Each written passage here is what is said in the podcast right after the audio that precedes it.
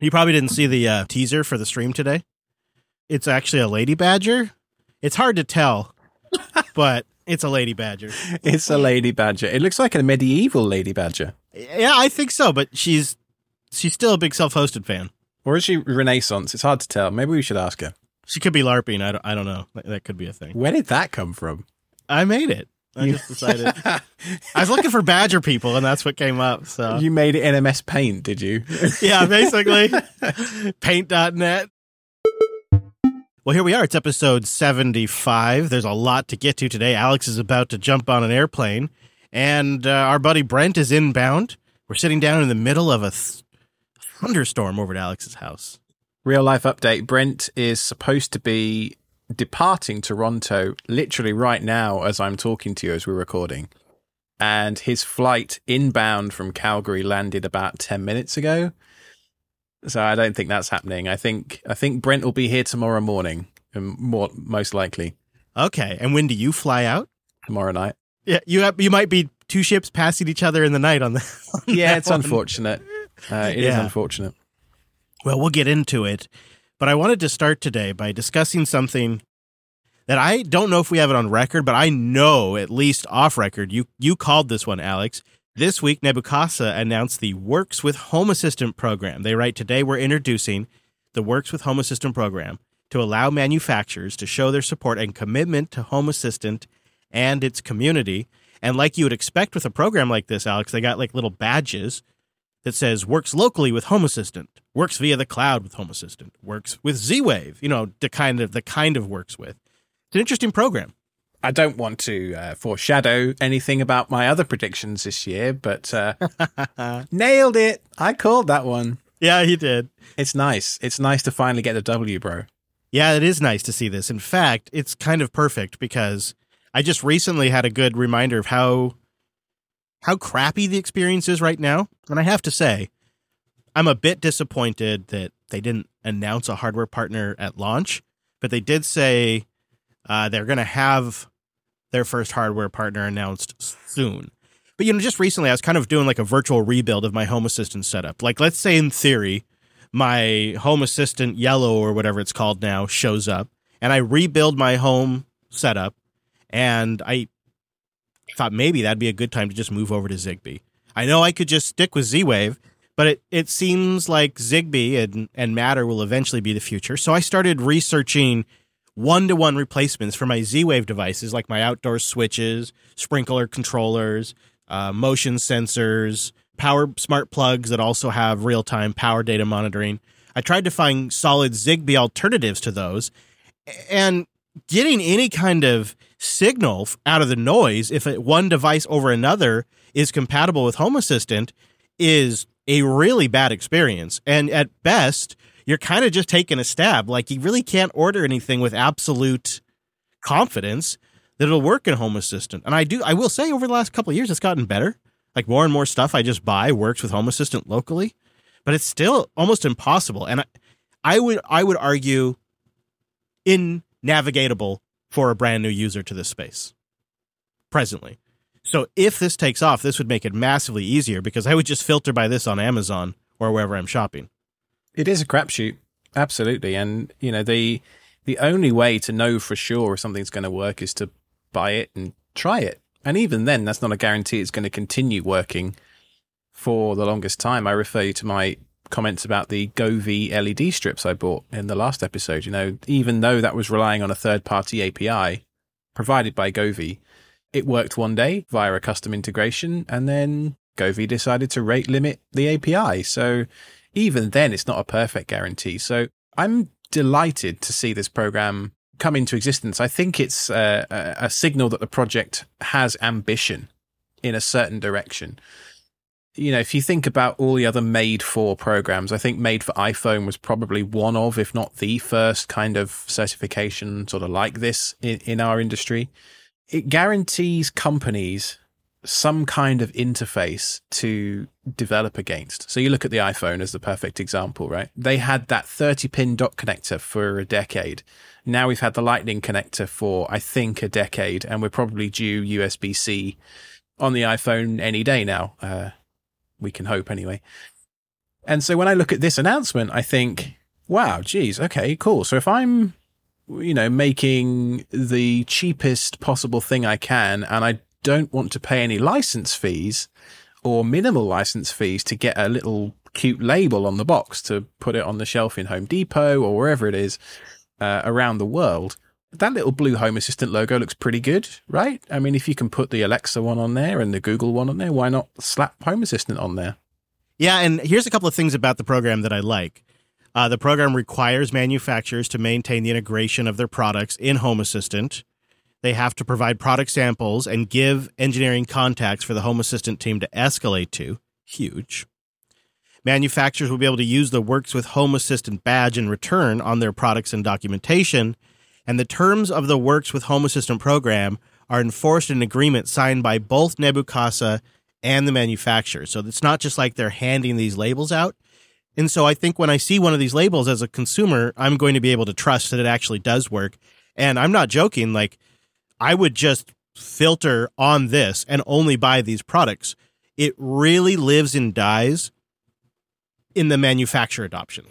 But what happens in a situation like we had, and I'm not saying it will happen soon, but like just happened with the Z Wave stuff, your migration that you've uh, been moaning about on air for ages and ages. what happens in 10 years' time when Home Assistant needs to deprecate a certain interface, right? And I, I don't know what it is. I'm not even going to speculate. Let's say the the replacement for Matter has come along and it, it deprecates support for all previous Matter devices for whatever reason. I, I'm just making this up. But it had that made for Home Assistant logo on the box. What are the terms of this relationship? Is it a made for a specific year of Home Assistant releases? Is it made for 10 years? Like, what's the contract here? I'd, I would like to know. And if, if the Home Assistant team are listening, please tweet at me or let me know. Something like that, because it's important for us to know these details as as nerds. I'm excited to hear who their first partner is, and I would love to hear more details. I think you're asking some good questions there, and maybe time will tell. When you said when you called this, I, th- I want to say it was like back in December when you said something like this should come this year. It, it immediately clicked. Like, yes, this is exactly what they need. And this makes the experience so much better. And then you combine a program like this with something like the Home Assistant Yellow or, or, you know, a future iteration when the supply chain isn't all screwed up, uh, a, a out of the box, ready to go. You drop it on your LAN and then you just go buy the works with Home Assistant labeled devices and everything's just out of the box, good to go from Home Assistant, from Nabu Casa. You know, it's a huge potential revenue stream that I don't know if they're interested in. I think they should be if they want to help keep the business growing and, you know, make it a better overall product. I think we've seen over the years in this technological space that the only real way to have a cohesive user experience, and I'm talking like Apple level of integration here, is not convergence. And we saw that with the Ubuntu phone years ago and you know everything they did with the uh, unity desktop uh, back in that era. The only way to have a cohesive user experience is to control everything. Unfortunately it's it's true i think and that means from all the way up from the home assistant yellow all the way up to the light bulb i screw into my light fixture uh, and everything in between.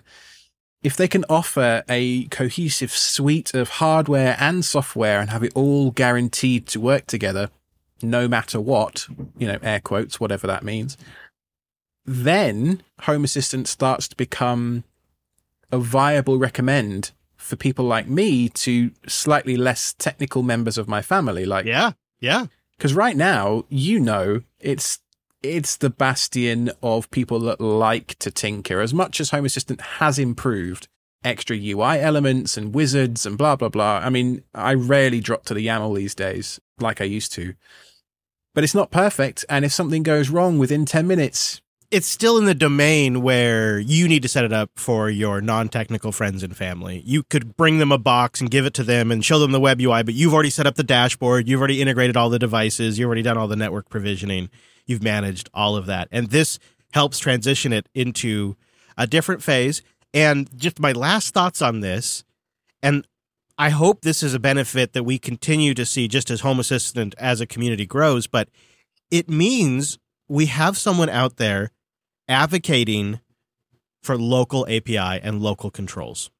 But to that point, and this is raised in the Discord as we record, it's a bit of a slippery slope.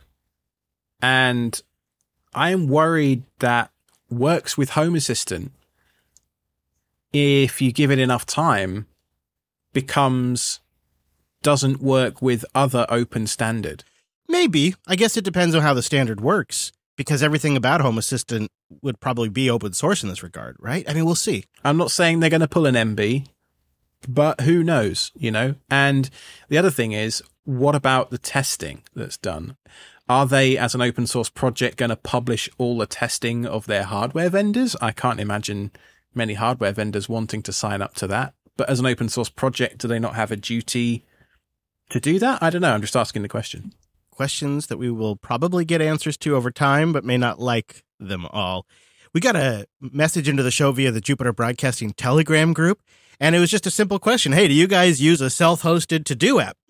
And it's funny because this is exactly something I've been looking to host in my RV right now, something I could really focus just on road trips and stuff like that.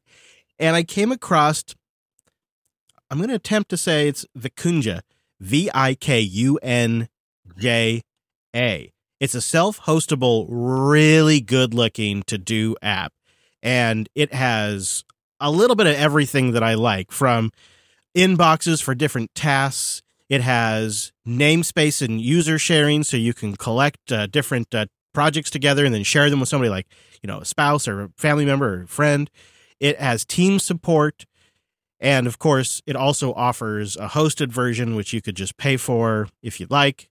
They include a how to use it in Docker guide. So that's probably the route I would take if I were to deploy this. I haven't yet, but I'd love to get any feedback from anyone out there in the audience that's either used this or another self hosted to do app.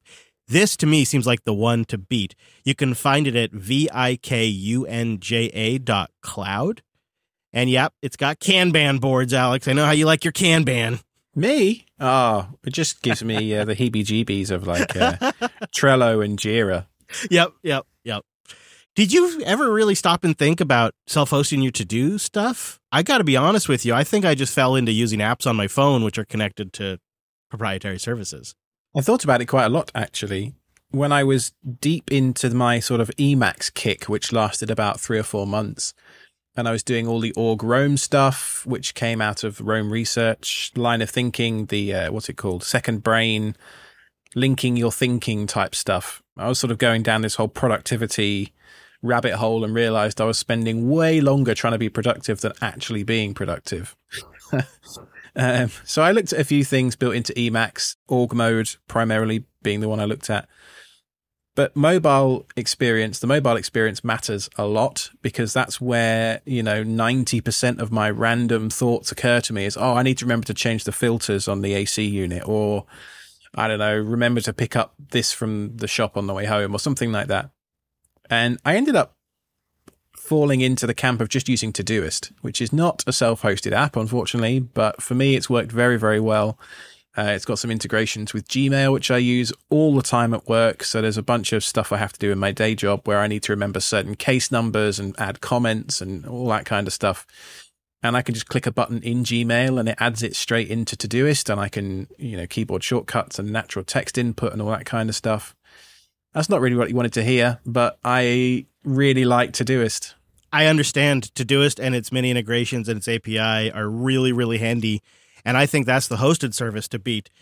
Vikinja, or however you say it, what I was really impressed by is they maintain a really clean user interface where you could just bang out tasks super quick, but they also let you really dig in and set all kinds of different bits of detail. You can add relation, you can add attachments, you can do progress tasks, you can just do percentage updates, you can have repeating intervals, priorities, labels, you can subscribe to certain tasks, even if you're not the user, if you just want to get updates on it. I mean, it's got it's got like all the power features I love. Uh, I think it's going to come down to what it's like to maintain and run it. So I, I'm tempted to give it a go, but I'll wait a week or two and get like input from the audience to hear what they're using for self-hosted to do apps. Or maybe I should just not give it a go. Maybe you've got experience out there that says otherwise, and I should just give in like Alex and use Todoist. Linode.com slash SSH. Go there to get $100 in 60 day credit on a new account, and you go there to support the show. Linode is the best way to run an application on Linux in the cloud. It's how we run everything we've built for the last two and a half years or so. It's really, really fast. They have great performance. They have 11 data centers around the world, NVMe PCIe storage. They've got AMD EPYC processors in their CPU rigs, 40 gigabit connections coming into the hypervisors and they are their own ISP. So that's like all the things you need to just have fantastic performance. And on top of that, they have the best support. That's where they really try to differentiate from the hyperscalers. They're going to lock you into their crazy platforms. They really try to differentiate with the customer service and the community support. I'll say that. They've been a big supporter of Jupiter Broadcasting, and they're making it possible for us to go down and get a tour of JPL and do a bunch of West Coast meetups. They invest in the community because they know it returns a net benefit to them because Linux is what they run on everything. Go build something, go learn something, try Linode out. Go get that $100 and try out their S3 compatible object storage. Maybe you want to play around with their VLAN configurator, their powerful DNS manager, or perhaps you just want to try something. Maybe you want to performance test your network. Maybe you want to deploy their new Kali Linux support and do a little penetration testing to make sure everything's buttoned up you can do it 30 to 50% cheaper than you can at the hyperscalers, and you can support the show. So go try out the best in virtualized cloud computing. If it runs on Linux, it runs on Linode. Sign up today and support the show. Linode.com slash SSH. That's linode.com slash SSH to get that $100 and support the show. Linode.com slash SSH. Well, we've got a live Brent update for you. His departure flight from Toronto is delayed by 10 minutes. So I don't know I don't know if he's off his original plane yet or through customs or or anything, but it's seat of the pants stuff, I think. It's going to be a full-on run running down the airport kind of movie style moment for Brent, I think. Yeah. Yeah, poor guy. Hopefully things go smoother for you and the family. Hopefully so, yes. Uh, it's just a direct flight for us tomorrow, Raleigh to London Heathrow. Hopefully the baggage handlers are on point tomorrow. I did buy a couple of extra air tags to throw into my suitcases. Attaboy. That's so fun. The last time I traveled, I did that and we checked baggage and then you just watch. And then as soon as it starts to get close and it detects it again, you know your bag's almost there. And then you know you can tell when it comes down the chute. It was luxury checking. I am actually, I hadn't thought about the baggage reclaim part. I'm actually genuinely excited for that now. Yeah, it's great. and you know, I was going through the uh, inbox, and a lot of people have caught that you're going to London, obviously, because we got the meetup coming up and all of that. And we clearly got people that want updates on your remote backup setup you have across the pond. Well, it's uh, it's all change fairly soon, anyway. I think, largely speaking, the fundamental stuff is going to stay the same. But when I emigrated three or four years ago, I left my old server in England, uh, along with all the data that was on it, and I just left it there because I arrived in this country, you know, as a prospector with nothing but a suitcase and a rucksack, don't you know? Oh my God, Alex. it's true, though. It literally is true. And the container that had all of my actual stuff in it took like three or four months to come across the ocean. So, and now you here you are in a American house in the suburbs with big thunderstorms, full of crap somehow. Yeah. Lots of toys. Yeah, you're doing it right. You know, the general idea was to use that server in England as my primary endpoint for when I needed to come out at a residential IP address for iPlayer, but also there was about 20 or 30 terabytes worth of hard drives in that system, which I pulled together using uh, ZFS. I used to do uh, ZFS mirrors, but uh, I ran out of space, and so I ended up turning it into like a Z2 array. I think uh, I can't remember the specifics a Z2 array of like five or six different three or four terabyte hard drives. Maybe they're eights. Uh, doesn't really matter. The idea there is that over WireGuard, bear in mind this predates Tailscale by what, three or four years? I had to rely on OpenVPN originally to get an SSH to get into the, the box in England via OPNsense. I had a site to site VPN between the two so that all the traffic was encrypted and then encrypted within that tunnel as well over SSH uh, and ZFS send. I used Jim Salter's Syncoid and Sanoid to do all my snapshots on ZFS, and then Syncoid is what's used to manage those snapshots and sync them to the remote endpoint. But last year, when I went back to England, I did a motherboard upgrade on that server, and there's a, a blog post which I'll link to in the show notes about the motherboard I'm using. However, shortly after I left England, my father informed me that they were selling the childhood home and moving. And where they were moving to, which if you've listened to the show, you'll know, didn't really have the best of internet connections. Uh, it's up in the northeast uh, of England, and the internet there was, I think, I'm generous in saying two megabytes down and 0.5 megabytes up. Oh, it's miserable. Yeah. So they have got Starlink, and it's a lot better now for stuff like tablets and phones and iPlayer and whatever else they do for normal people. Yeah, it's way better for that kind of stuff. But in terms of running a server, mm, it's not. You know, I'm I'm not throwing terabytes through that link anymore because the you know the, the the main data set's already over there. But if ever I needed to restore that data, you know, Starlink's probably just not the right way to go. Then somehow the gods smiled on me and my mother-in-law who lives in rural Norfolk she has had internet that has been awful for as long as I can possibly remember. Again it was in that sort of 4 or 5 megabyte down 1 or 2 megabyte up region just DSL ADSL uh, if it got a bit windy the speed dropped you know because the lines were suspended over such a distance. She messaged me a month ago and said, Hey, good news.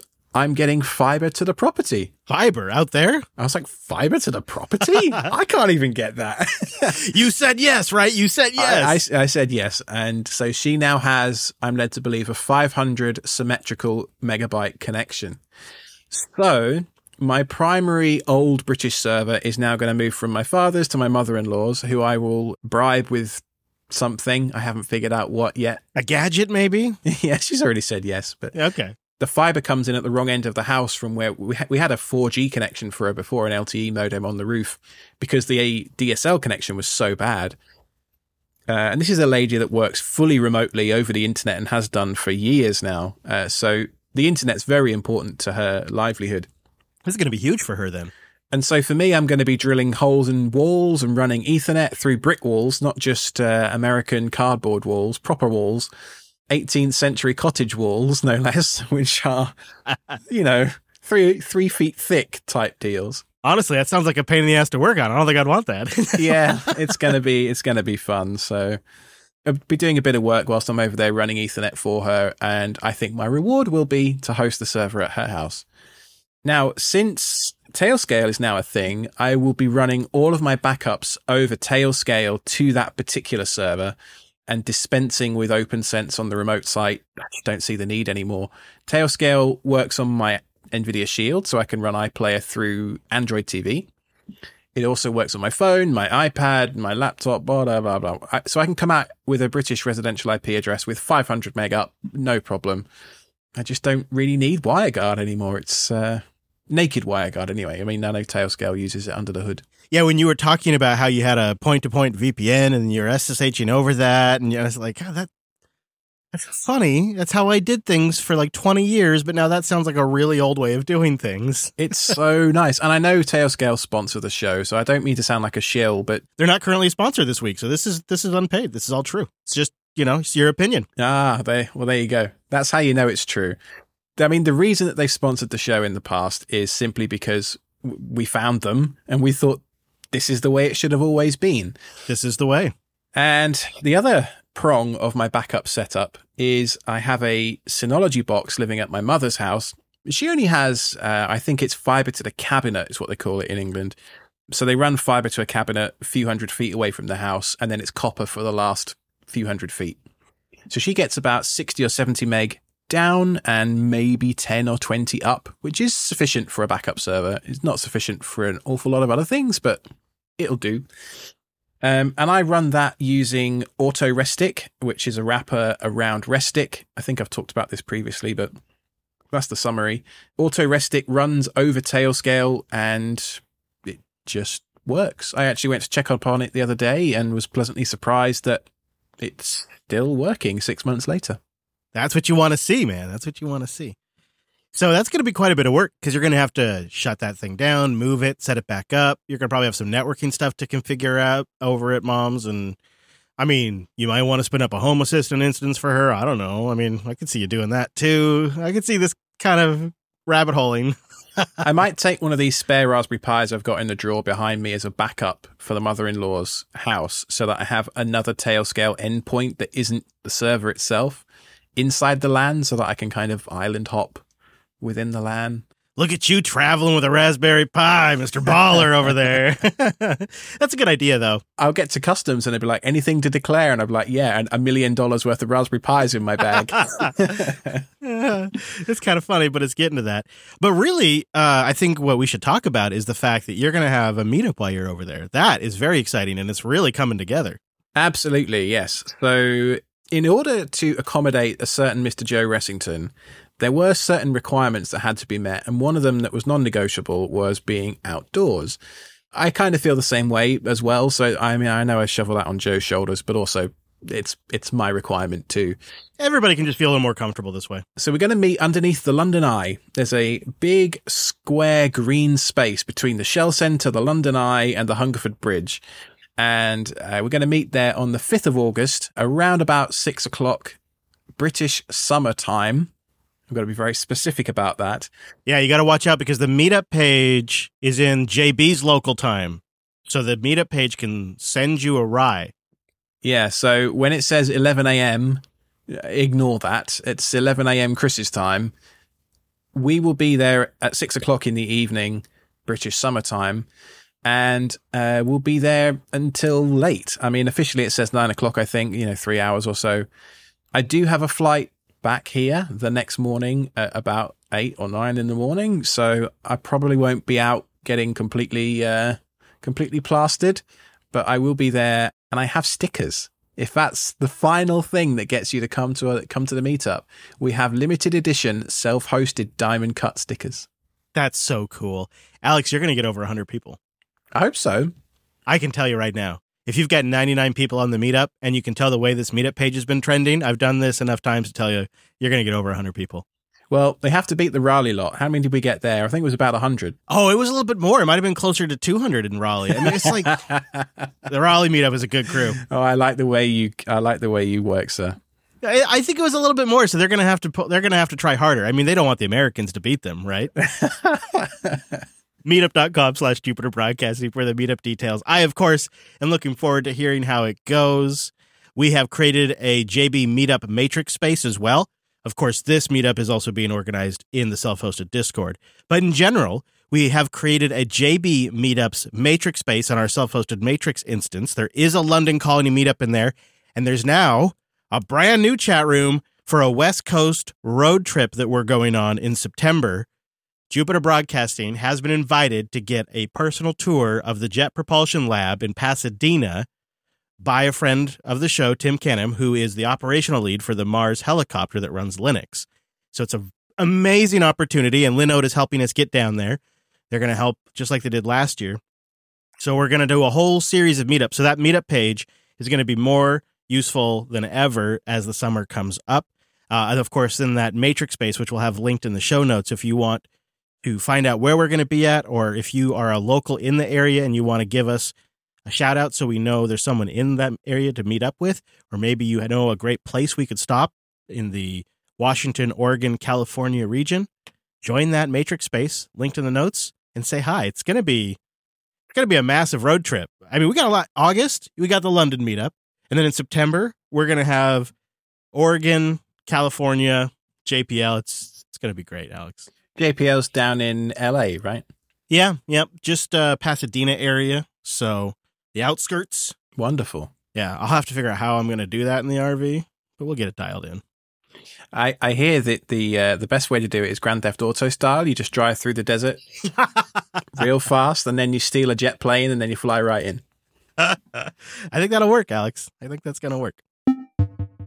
Visit humio.com slash HCE to ingest and view all of your logs in one place. Humio is a centralized log management and observability platform. The company was founded by developers in Denmark in 2016 as an alternative to legacy logging solutions that make it cost prohibitive to ingest and search data volumes seen in today's IT infrastructures.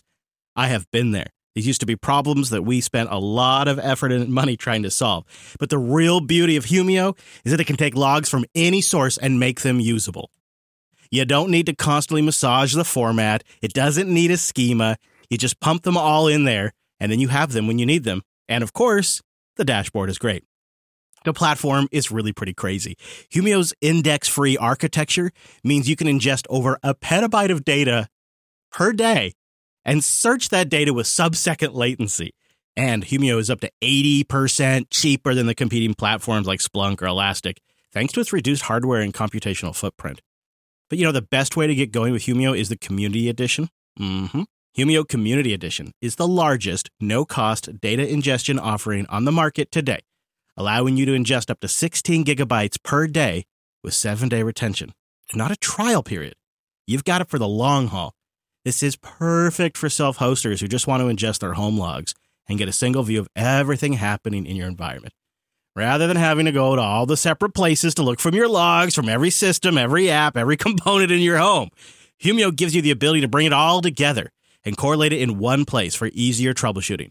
I mean, just to give you an example, you can monitor your power consumption, your download speeds, water consumption, your router information. I mean, just basically anything that you can get stats in Home Assistant, well, you could visualize it in Humio. Can also help monitor power consumption. But you know, power consumption, that's huge. In Australia, Humio Community Edition gives one listener full visibility of his solar and power grid. Home Assistant and Node-RED, all that data into Humio. He really likes to impress his neighbors with that. His voltage recently dropped from 240 volts to 160 volts. So, like, you know, things like the display on your microwave work, but the actual microwave function, that doesn't work. He was able to dig through the logs in Humio, see it on the dashboard, and take action to protect his home computing infrastructure. When it's your hobby, you want it easy, you want it quick, and you want it usable, and you don't want it to have to be a job. So get started with Humio Community Edition for free at humio.com slash HCE. That's H-U-M-I-O dot com slash H-C-E. What an opportunity. JPL is going to be so, so cool. I really hope you can find a way to meet up with Chris on the way down if you're on the West Coast. I'm going to start looking at flights. I think that could be, I think it could be worth the flight, hey? Oh, yeah. That's a special opportunity. Totally. All right. You and I can talk more. I just didn't want to bring it up when you're in the middle of traveling, but we could talk more when you get back. Uh, do I bring the family though? Ooh, that's a, that's a tricky one.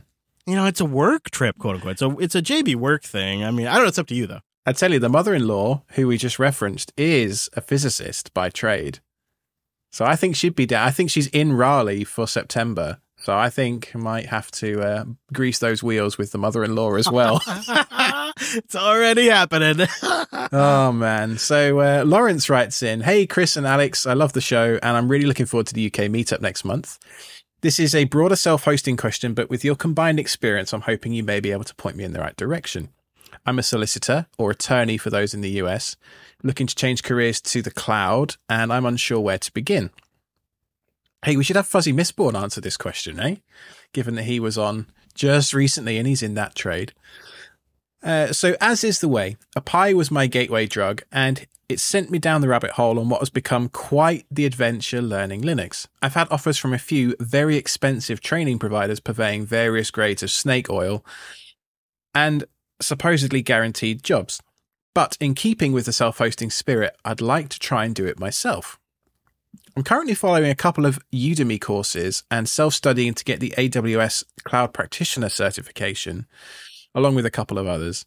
Uh, and I imagine landing any entry level role would be quite difficult without any prior experience. Any sage advice would be greatly appreciated. Keep up the good work, guys, and get well soon, Chris. Thanks, Lawrence. well, thank you, Lawrence. I am feeling much, much better now. I'd say I'm like 95% better. This is a great question, and it's something that you are not alone in struggling with because you get to this point where you've got a lot of hands on um, lab time where you've built things and tried things, or maybe you've deployed something in the cloud, but you don't necessarily have work experience and you want to take it to that next step. That can be situational, but I will say one area that I looked at when I was hiring is I would ask people if they have participated in any projects on GitHub because it's just all your commits, all your work, everything's documented right there. And it can be an example of a work ethic. It can be an example of you participating in community, even if it's not necessarily specific to the job you're applying for. I mean, my own personal story. Uh, I was working in retail at the Apple Store for a while, and I just ended up getting interested in Linux in my spare time. And then I was lucky enough to be able to go and do a computer science master's degree for a year. And that was kind of a deep dive into programming and, you know, databases and all sorts of other really difficult stuff that was honestly way beyond me. And it's way beyond what I do in my day job now. My advice would be, uh, such as it is anyway, find an area that you find interesting enough to self study on, whether that's infrastructure, whether that's development, whether that's testing, whatever it might be, and just do it. You know, find a project that, you know, solve a real problem and find a project around your house that needs automating, if it's infrastructure, for example. Or, you know, if it's development, find a problem that nobody else has solved or find a problem that's been solved you think you could solve better and, and just just nibble away at it yourself and I'm not a huge believer in certifications per se. I I get free certifications through Red Hat, which is a, a, lucky perk of the job, but I've I've only done a handful, and it's because I just don't necessarily think that simply by having those letters next to my name, it means that I actually know an awful lot more than the, the next person. It, uh, yeah, it yeah. means that I learned the answers to that specific test on that day in history five years ago maybe I don't know. It's it's it's useful in some ways because it gets your foot in the door with employers to say yes, I've done X, Y, Z. But in other ways, I'm much more interested in hiring somebody who is able to speak passionately about a specific area and can demonstrate some open source work. So you almost just I think you almost just hit it there too. Like I wonder if it isn't a passion thing. Like he isn't he isn't tearing into a problem and becoming the most knowledgeable person about that problem in the world, thus discovering a community, their problems, and providing a solution, and then getting employment through those networking connections. Instead, it almost feels like Lawrence, you're the biggest problem you're trying to solve is employment, and I get that, getting a job is not an ends and of means itself. It it's like just part of it. Like it, the job should be reflective of what you're really passionate about.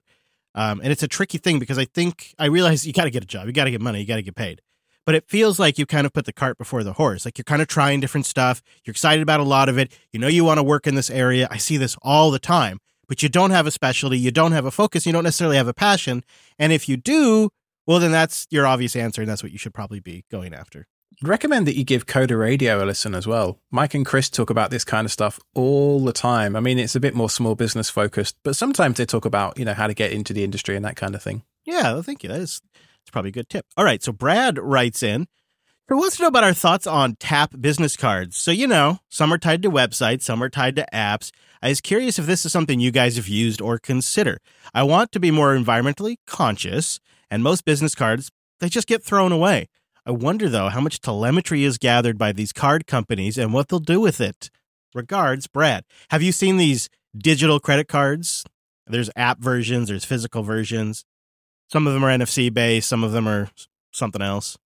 Seems open to abuse. yeah. but saying that, I've had a contactless debit card in my pocket for five or six years and it's it's only been cloned once. Theoretically, I like this idea, right? I prefer not having another piece of paper. And if I get a, if I get a business card that I actually care about, I almost inevitably end up like scanning it with my phone or, you know, some contact application. But I did do some digging around. There is there are projects out there. In fact, one that's been going around this week that lets you build your own business card out of your own parts and then you run Linux on the thing. And um I guess you could be a little more secure in, in that. I honestly, I don't think this is ever going to take off. I really don't. And the reason why, and I'm just maybe it's old man Chris here, but back in my day, our Palm Pilots had little infrared blasters built into them so you could exchange contact information. Did you just play the Palm Pilot card? we have been trying to solve this problem literally since the late 90s. Since fax machines were popular to have in the home, we have been trying to solve this problem. And we have tried different technologies and nothing has stuck. Even even as Palm Pilot friends, you know, we were kind of like, all right, let's let's try this and you'd line it up and it just never really took off. you know what's going to happen in the real world is you're going to make a connection with someone and then you're going to unlock your phone, pass it to them, and they're going to type in their number or send you a text or a telegram or a, hey, what's your Discord or your Twitter or whatever. That's the reality. It feels like that's going to be the reality as long as we have multiple vendors making multiple operating systems that want to implement their own standards and don't necessarily have uh, incentive to interoperate with maybe each other right? As long as that's as long as we got a Coke and Pepsi of phone manufacturers and Coke and Pepsi don't want to share their secret recipe, I don't think we're very likely to have universal electronic cards that actually be adopted. It needs to be as easy as like, you know, you bump watches, you tap phones, and it's completely seamless. And unless it's that, it's never going to take off. I thought I saw the answer at a conference a few years ago, which was scanning a QR code on a conferencee's badge. But all that turned into was another way to track me, and that's the last thing I want. Real time Brent update for the show. He's missed his flight, unfortunately, by about 10 minutes. So let's hope that Air Canada take, uh, take good care of him tonight. Uh, anyway, Matt writes in Hey, self hosted crew. I wanted to start out by saying thank you to the entire JB team for consistently putting out top tier Linux content. Stop. I've been listening for a few years now, and y'all, how, how did I do with that? Not, not bad have really helped me in my journey to becoming a Linux sysadmin. I've been building up my home lab, and since I got the promotion a few months ago, I was curious if you have talked about smoke detectors, water and flood detectors, or that kind of thing on the show previously. Uh, I've been able to replace all the pipes in my house, and I haven't had any leaks, but I'm concerned that something might happen in the future. Thanks again for all that you do, he loved the word y'all. There's three y'alls in there, and he's trying to make the British man say y'all. You're doing great, Alex. You're doing great. I do like the word. What have you done for smoke detectors and the lot? Uh, do you have those integrated? Have you kept them separate? They're bog standard $5 smoke detectors from Amazon. And I've got one above my 3D printer. I have a Z Wave smoke detector. Like I said, I got a lot of Z Wave devices. This I purchased November 20th, 2020. So I've had it for a couple of years now. And I, have never had a fire, so I don't really have a lot to say. But I bought it on a recommendation from the Home Assistant community. It's the first alert Z Wave smoke detector carbon monoxide alarm. You just join it to your Z Wave network like you would all your other devices, and it shows up in Home Assistant with the alarm component. And I like it a lot. It's really easy to replace the battery too. It's just got a little side tray that pops out. So when you do have to replace the battery, you can. And because it's Z Wave, you could it's not a big battery hog. It's just two AA batteries. So I'll put a link to this in the show notes for uh, at least smoke detector. Now, what about leak detectors? Previous friends of the show, Shelly, actually make some flood detectors, which uh, I'm reliably informed by one of my neighbours who has a rental property out at the coast work extremely well. And I'm fairly sure that Akara, AQARA, make a leak detector as well. And then, of course, sticking with the Z Wave theme over here, the Aeotec water leak sensor. These Aeotecs, they, they work great with Home Assistant. They uh, also make some great sensors. They're just a little expensive, although their leak detector is only 36 bucks.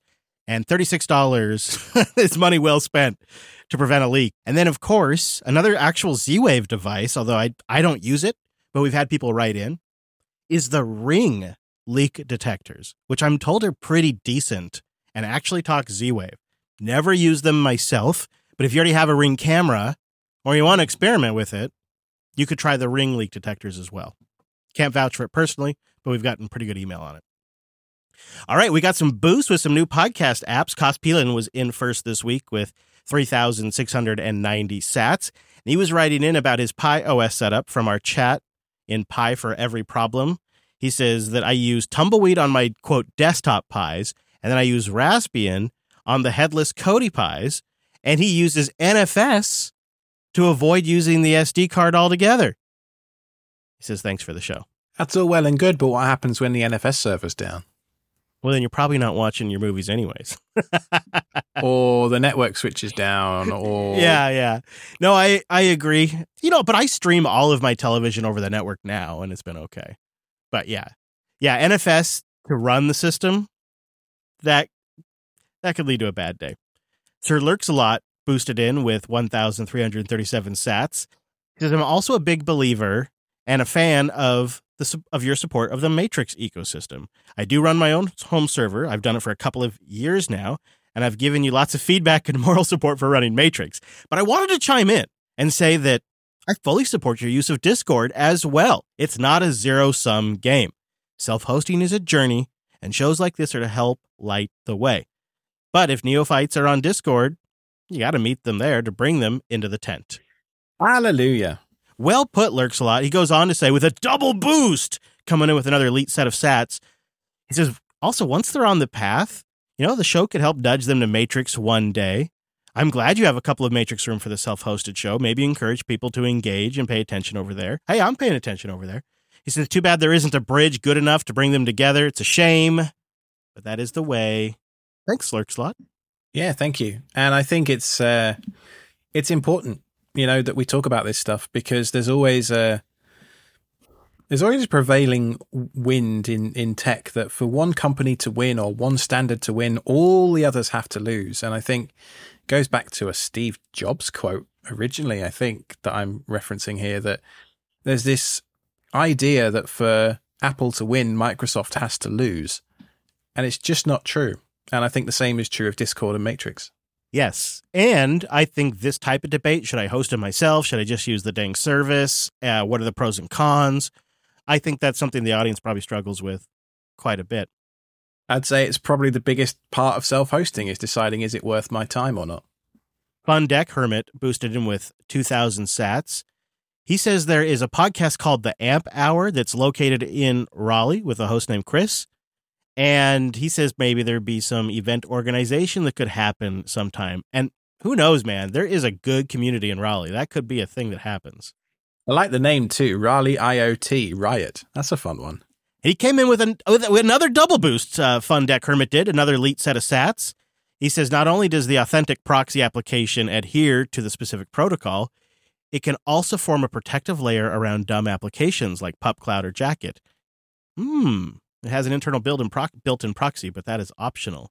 We had that feedback from a few folks actually that uh, not only can Authentik be the authentication provider, but it can also do the same job as Authelia is only able to do as well. So you end up with the best of both worlds. So uh, I suspect that's just bumped up my list of should try soon. Agreed. SUCD boosted in with a uh, baby row of ducks, 222 sats because I use the software called FlightAware on the Raspberry Pi. Uh, and you can order it as a complete kit ready to go. So it's 120 bucks basically, but it comes with the transponder, it comes with the Pi Zero, the power supply, the indoor antenna with a magnetic base, all the cables you need, the SD card, everything to just have your own FlightAware set up that could be a genuinely a cost effective way to get hold of a Raspberry Pi in 2022. I was going to say that. ah, boom, boom. All right. Bronzewing boosted in with Elite set of sats, 1,337. Feeling my pain, Alex. Says my HomePods and Siri also seem to be way worse recently. I used to be able to say, hey, you know who, it's movie time, or open the middle garage door. Now she usually takes at least a moment. It's very frustrating, gets slower, please keep us up to date if a fix shows up. So, a little update on that, Alex. You know, one handy thing that I have is I kind of have an AB environment. I noticed that the Siri tubes in the studio are all still working perfectly fine. They, they still control all the devices, they recognize everything I say. It's only the Siri tubes in the RV. And I kind of almost wonder if it's something to do with the Home Assistant HomeKit integration, like something's gone awry in that setup but I'm not sure yet. I had a theory that it was to do with the profiles that these assistants build up on you over time. So you know how they do the voice matching at, right at the beginning, uh, where your voice is just a generic voice amongst the herd. But over the years, right, they'll hear you speak more and they'll learn more and more and more. And that as those profiles are supposed to get better, they actually get to a point of diminishing returns and then they just fall off a cliff the other way that's a theory because uh, what I was reading is that if you go into your Google account or whatever and delete the profiles they have on you, that people's experiences have improved dramatically. And I just thought perhaps we could crowdsource some folks willing to test that out for us. You know, this is a great example of the knobs that we don't get access to anymore with all of these new services and devices. They're just completely hidden from us. And it's just they they seem to get worse and worse and worse, and there's nothing we can do. Uh, and Bronzewing says so. You know, he goes on to say, "I'm looking at Mycroft. It seems like maybe the right way to go, but $300 is a steep hardware entry. I reserved one, but I just couldn't pull the trigger when it actually came time to buy it. So I got two HomePod minis instead. But the voice recognition space just seems really rough right now, I feel like. I completely agree with Bronzewing. And there is clearly a solution here that needs to be home assistant based, local based, but the, the bar is high in terms of performance. Let's just remember Christmas 1998 when Alex got his first family computer and we were all sat around this thing. I think we got it from PC World and it was a Time Computers PC. And we had ViaVoice on this thing. I don't know if you remember that program. Of course I do. You had to train this thing. You had to speak sentences into this thing to train the algorithm. And it would input text to you on the on the screen. And let's just pump the brakes on saying how bad they are before we actually realize how good they are, first of all, please. Yeah. The fact that they can even pick us up now when we're holding these mobile devices in like any environment pretty much is incredible because back then you needed a really close microphone, maybe even a headset microphone for good dictation. And getting that microphone to work with that computer was not a given. oh, old computers. oh, man. Optimus Gray boosted in just a day ago with a full row of ducks, 2,222 sats. He says, I was just listening to the podcast and I was syncing everything up. But you know what? This episode 71 might just be one of my favorites. It's got cooking, Proxmox, Bitwarden with Ansible. What else could you want?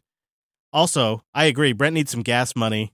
And don't tell Alex that we'll all be touching his chair when we have a house party over there. I still have the sign up here. No touchy the chair. Uh, you see this on the stream? But that just makes people want to touch it. That just makes them want to touch it. It's still up there. It's like uh, it's like a sign that says "Don't kick me." Then people want to kick you. True, it's true. Yeah, uh, I do have a punchable face. I've been told. I like the idea too that Brent's going to have a party while you're gone, like you know a teenager having a party while their parents are out. do it. I mean, there is a million cameras around here. He won't get away with it. no, no, but there's not much you'll be able to do. I mean, you know, it's probably going to be Archie's fault. Archie's going to be a bad influence, I imagine. Yeah, yeah, that dog does like to drink. we got a double boost, some double boost this week. That's great, guys. 500 sats from Optimus Gray again. Uh, he says, I live in a three story townhouse, about 650 to 700 square feet per level, one UniFi AP on top, and the lower floor. But I get poor speeds on that second middle floor.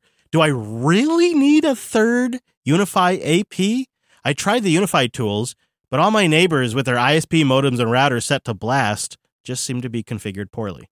Uh, just run Ethernet everywhere. Just plug your phone in via Ethernet. That'll solve that problem. Yeah, right. Yeah. Uh, what about Wi-Fi six? I don't know if you have modern enough devices to support Wi-Fi six. That uses a bit of extra spectrum that some of the other neighbors might not have.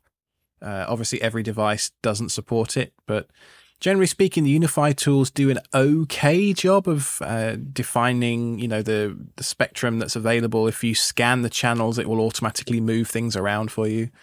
I do have a firmware on my RoboVac, which might be of interest. I don't know if you have a RoboVac or anything like that, but I can actually send my Valetudo based RoboVac around the house and it will generate me a Wi Fi heat map of the Wi Fi access points. Wow. So you get an idea of where the signal's the strongest from the neighbors and stuff like that. That's pretty fun. Now, you don't necessarily need a, a fancy pants vacuum to do that. There are apps on your phone which will let you do the same thing. That might be a good place to start. I wonder too, Optimus, like a, a price aside, why not get the third AP? It sounds like you've got a ton of channel crossover from your neighbors. Similar situation where I'm at here at the studio. It's I open up my Wi-Fi network screen and I would be I mean I've never really counted because I just have to scroll and scroll, but it's probably like 35 40 APs I can pick up. It's disgusting. And I have to imagine there's just a ton of channel overlap. You could be faced the same thing, especially in a townhouse like I am. Could totally see that. The other thing is, you could be just on the point between those two access points where the signal is about dropping off from both of them, and your devices don't know which one to pick. So they might be flip flopping between the two all the time, trying to do that handoff thing. And depending on how they're mounted, uh, the, generally the Wi-Fi signal is a bubble, right? It's like a it's like a mushroom top. It goes out, up, and around. It doesn't necessarily go down below the AP. It doesn't like go behind the AP. So you may have a mushroom dome of Wi-Fi on the bottom floor, and then you have a mushroom dome of Wi-Fi on the top, and they're both just not intersecting the middle floor as much. Plus, you maybe got something in the walls too. That could also be an issue. I've seen places that have metal in the walls and that blocks the signal. We got a baller boost from Dean. Dean, I'm going to say 70, 1070 maybe. Dean 1070 sent us a boost just a day ago. 10,000 sats. He's boosting the dip. He says, I just wanted to show my appreciation for the self hosted show. I thoroughly enjoy the topics you discuss, especially NAS storage and home server options. Keep up the great work. Well, thank you, Dean, for boosting the dip. Sats are on sale right now. We got 100 sats from user 6594 that said thanks, and also 100 sats from Josh the Jest. He Said it's a great time to boost the show. Sats are cheap. If you want to send us a boost, you can do so by getting a Podcasting 2.0 app at newpodcastapps.com, or just go grab Breez if you don't want to switch your app, B R E E Z dot technology.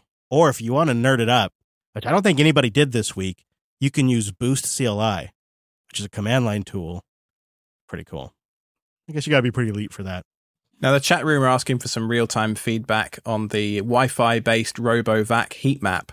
I've just put a link to that in the chat. It's called Valeronoi, I think. And uh, take a look in the show notes, it'll be in there as well. That looks really cool, Alex. I figured it'd be a neat visualization, but I didn't realize it would be that neat. So, yeah. That's such a neat and wild use case for a robot vacuum. Well, the thing is, I have a dedicated IoT network, which is 2.4 gig for all of my, you know, RoboVacs and cam- smart cameras and all the other Wi-Fi crap Shellys that are in is in this house. And so I used that to figure out where to put, you know, different access points. And it turned out in my kitchen there was a spot that was underneath the stairs and just behind the washing machines and the fridge that was, of course, just which is where my dining room table is. You can picture it. That had no Wi-Fi signal and obviously the dining room table is where I spend some hours a week, you know, with laptop whilst, you know, cooking's happening and what have you. So I just got one of those UniFi in wall APs and slapped it into an old phone socket and, and pulled the wires through the wall into the crawl space. It was good to go. It was, you know, probably only an hour or two's worth of work. Very nice. And that's a great idea for an IoT network. Talk about getting a real on the ground view of your network. I want to say thank you to our members our SRE subscribers make the show possible. They let us be really picky about the sponsors we work with. They give us the runway to keep the show going if we have to say no to some sponsors. And as a thank you, we create an ad free feed of the show. And also, we tack on a post show that is exclusive to them. If you'd like to sign up, support the show, become a member at selfhosted.show slash SRE. And then I imagine shortly after the new, although I probably shouldn't commit to anything, but after we get the new website out the door, like the next thing on my list is upgrading the member feed so we have live versions so you can do your boosts for the member feeds and all that kind of stuff. So that'll be probably later in the year after we get the website out at the end of summer. But all that stuff is being worked on for our SRE members because you guys matter a heck of a lot to us. I think it is really important just to hammer home how important independent media is these days you see stuff in all sorts of spaces about how there are sponsored videos here and non-disclosed sponsorships and, and all that kind of stuff. And having a audience funded show really allows Chris and myself and the rest of the JB team to be authentic to you guys. Yes, we have a couple of commercial sponsors, but primarily the show is funded by you, the listeners. And I think keeping independent media independent is hugely valuable to our society. Couldn't have said it better myself. So selfhosted.show slash SRE if you'd like to sign up. You can find our Discord community over there as well at selfhosted.show slash Discord. And don't forget, we have the Matrix space link to the show notes if you'd like to join our Matrix community as well. Lots of stuff coming up in the next few weeks. Obviously, we've got the London meetup on August 5th, meetup.com slash Jupiter Broadcasting for all the details there.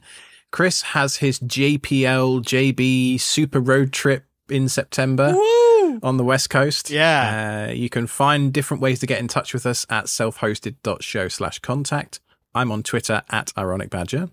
I'm over there too at Chris LAS. And of course, the network is at Jupiter Signal. Thanks for listening, everybody. That was selfhosted.show slash 75.